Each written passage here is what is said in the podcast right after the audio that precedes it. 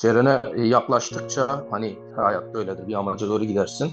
Ona yaklaştığını hissettikçe onun ses tonunu daha iyi alınca böyle bir farklı oluyorsun. Yani yapamayacağın bir işi yapabilme gücü geliyor insana.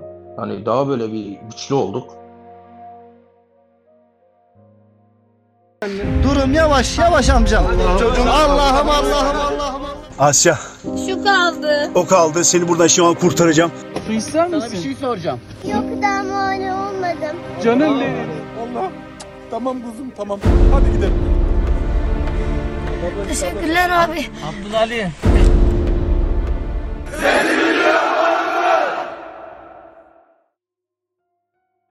Asrın felaketi olarak nitelendirilen Kahramanmaraş merkezli depremlerin ardından ülkemiz tek yürek oldu. Yurdun dört bir yanından yardımlar gönderildi ve enkaz çalışmaları için giden gönüllülerse tabiri caizse birbiriyle yarıştı. Depremden en çok etkilenen illerden biri olan Adıyaman'a kurtarma ekipleri en hızlı şekilde ulaşmaya çalıştı. İşte o ekiplerden biri Siverek Belediyesi oldu. Ekipte görev alan Siverek Belediye Spor Kulüp Müdürü Emrah Altundal'ı ağırlıyoruz şimdi. Neler yaşadığını merak ediyoruz. Emrah Bey hoş geldiniz. Hoş bulduk, merhabalar. Emrah Bey deprem bölgesine giden her bir gönüllünün aslında ayrı ayrı hikayesi var. Peki sizin bu felaket sonrası bölgeye gidiş hikayeniz nedir? Ee, bu yolculuk size neyi ifade ediyor diyerek başlayalım. Yani e, şimdi deprem olduğu gün, ilk gün yani hala biz de tam olarak ne yaşadığımızın farkında değildik. Sonra e, bize yakın olmasından dolayı Adıyaman bize yakın, Urfa yakın, Diyarbakır yakın. E, Adıyaman'da sorunların olduğunu, e, orada e, büyük bir sorun olduğunu, enkazların olduğunu duyduk. Giden gelen, hani yakın olduğumuz için, akrabalık ilişkilerde olduğu için çevreden bunun haberini kolayca alabildik. Yani ne yapabiliriz diye düşündük kendi arkadaşlarımızla. Şöyle sıcağı sıcağına bir şeylerin ucundan tutmamız lazım. Çünkü e, ülkeyi e, etkileyen bir doğal afet. Bizlerin de bir şeyler yapması gerekiyor. E, ya gönüllü olarak oraya gitmek istedik. Bu konuda belediyemizden destek istedik. Sağ olsun onlar da bize araç falan ayarladı gitmemiz için gerekli e, yardımları sağladı. Biz e, oraya gidip oradaki insanlara yardım etmek için elimizden ne gelebilir yani bu düşünceyle yola çıktık. Tabii e, Adıyaman'a yaklaştıkça olayın ciddiyetini artık daha iyi gördük. Çünkü gözümüzün önündeki sis perdesi kalkmaya başladı. Ha, İlk, zamanlar e, bu bölgede yaşayanlar bilir internette sorun oluyordu. Çok fazla hani göremiyorduk orada neler oluyor. E, zaten dışarıda olduğumuz için televizyon elektrik sorunu vardı ilk günler yine e, o sosyal medyalardan da çözemiyorduk. Ama ben Adıyaman'a girerken Adıyaman'ın girişinde daha doğrusu e, olayın ne kadar ciddi olduğunu o zaman anladım. E, sağlı sollu enkazlar, evler yıkılmış, insanlar başlarında. Yani herkes bir şeyler yapmaya çalışıyor. Yani bir çaresizlik vardı. Aslında o korku panik bende de oluştu. Yani nasıl olacak bu şehir, nasıl toparlanacak ve diğer illerde var.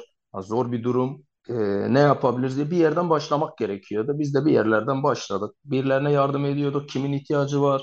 Yolda soruyorduk. Hani var mı yakınınız bu enkazda bir şeyler yapalım mı? Biz bir gönüllü ekip olarak gittik çünkü.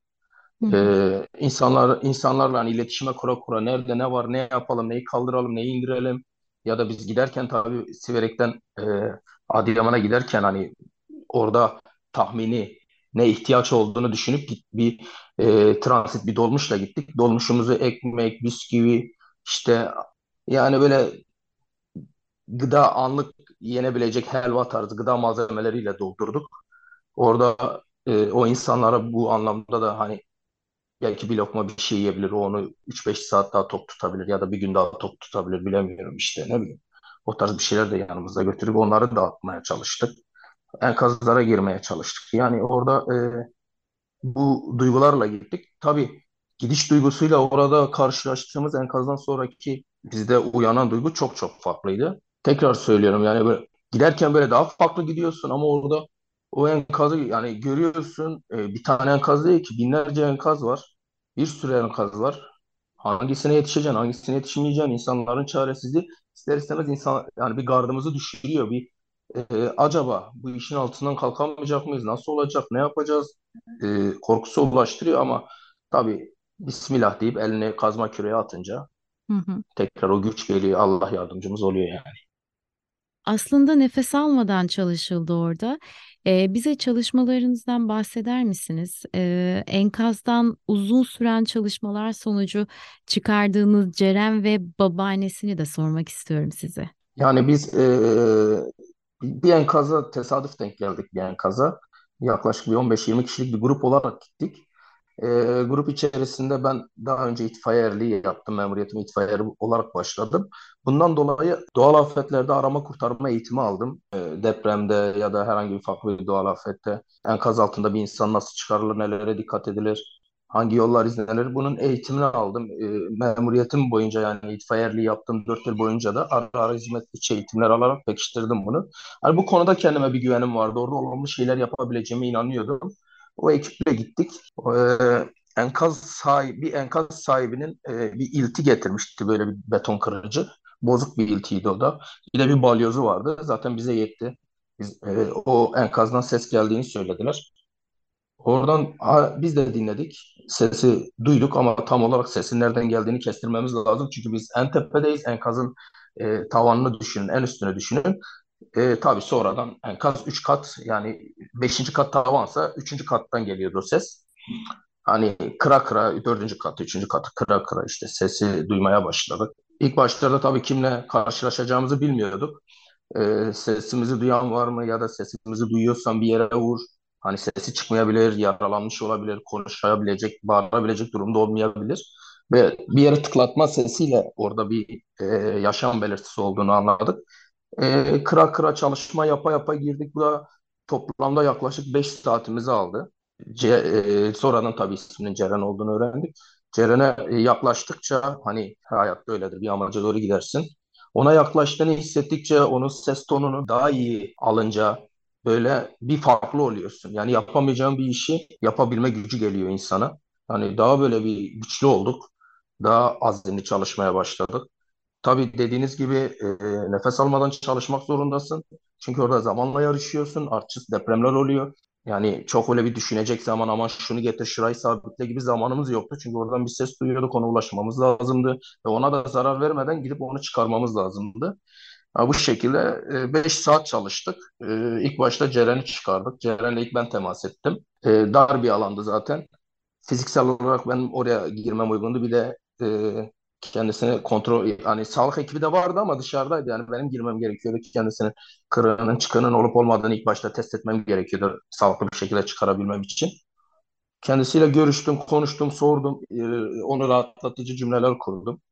İşte kolunda, bacağında ya da boynunda, belinde ne bileyim herhangi bir sorun olup olmadığını bir iki e, soru cevap şeklinde öğrendim. Ondan sonra orada yine başka bir e, arkadaşımızın yardımıyla beraber oradan çıkarmaya çalıştık. Dar bir alandı. Sonra diğer arkadaşlarımıza teslim ettik. Çıktık böyle bir 30 saniye, bir, bir dakika bir nefes aldık. Çünkü toz dumanda kaldı o ara. Tekrar girip babaannesini çıkarmaya çalıştık ki baba annesinin e, Kadriye ile Kadriye teyze. Onun durumu biraz daha farklıydı. O Ceren'e göre e, bulunduğu alan daha dar, daha sıkışmış, daha zor bir pozisyondaydı. Bir- Biz iki saat yaklaşık iki saatte e, onu çıkarmak için kazdığımız alanı biraz daha genişletmemiz gerekti. İşte ona ulaşmak için biraz daha enkaz temizlememiz gerekti. Çok şükür onu da sağ salim çıkardık. Yani iki tane e, canlı çıkarabildik. Kısmet oldu bize. Ceren yani 13-14 yaşlarında bir kız çocuğuydu. Şimdi ben de iki çocuk babasıyım. Kızım 7 yaşında. Deprem anında ben e, Siverek'te deprem olduğu zaman ben kızımı korudum, üstüne yattım işte e, kendimi izi depremden koruyacak bir pozisyon aldım. Şimdi Ceren'i çıkarınca da bir gün önceki o durum aklıma geldi. Yani aynı durumda biz de olabilirdik, benim çocuğum da olabilirdi ne bileyim bayağı bir duygusal anlar oldu. Tabii Ceren'i konuştum hani ilk başta dediğim gibi onu e, fiziksel olarak bir sıkıntısının olup olmadığını test etmek için bir iki soru sordum. Kolunu oynatabiliyor musun? İşte ayak altına dokundum hissediyor musun? Başını hafif yana çevirebiliyor musun? Yani e, herhangi bir kırık çıktığının olup olmadığını anladıktan sonra onu çıkarmak için müdahale ettim. Kendisine de çünkü zarar vermemem gerekiyordu. Babaannesi, babaannesinin durumu da işte o biraz daha sıkışık olduğu için biraz canı yanıyordu onun. E, çünkü yaklaşık 40-41 saat örnek veriyorum ayağı bir pozisyonda kalmış, sıkışık bir pozisyonda, kolu sıkışık bir pozisyonda kalmış, hiç oynatamamış. Ceren ona göre hani e, oynatabiliyordu ama babaannesi aynı durumda değildi Kadriye teyze. Onun biraz daha e, fiziksel olarak durumu Ceren'e göre daha kötüydü. İşte onunla da yine ilk başta rahatlamaya, rahatlatmaya çalıştık. Fiziksel olarak e, kırık çıkığın olup olmadığını, sıkışan yerde herhangi bir travmanın olup olmadığını öğrenmek istedik. Onda da çok şükür öyle bir sorun olmadığına karar verdikten sonra onu çıkarmak için uğraştık. Anlamış değildi hala ya ne oldu bilmiyorum dedi birden deprem oldu. Yani sanki hala şoktaydı. Hala olay yeni olmuş gibi bir durumdaydı. Babaannesi mesela enkazdan çıkaracağımız zaman yani içerideyken, tünelin içerisindeyken ben başım açık açık çıkmam diyordu. Bana bir eşarp yazma bir şey verin diyordu. Bir arkadaşımızın beresine taktık kendisine.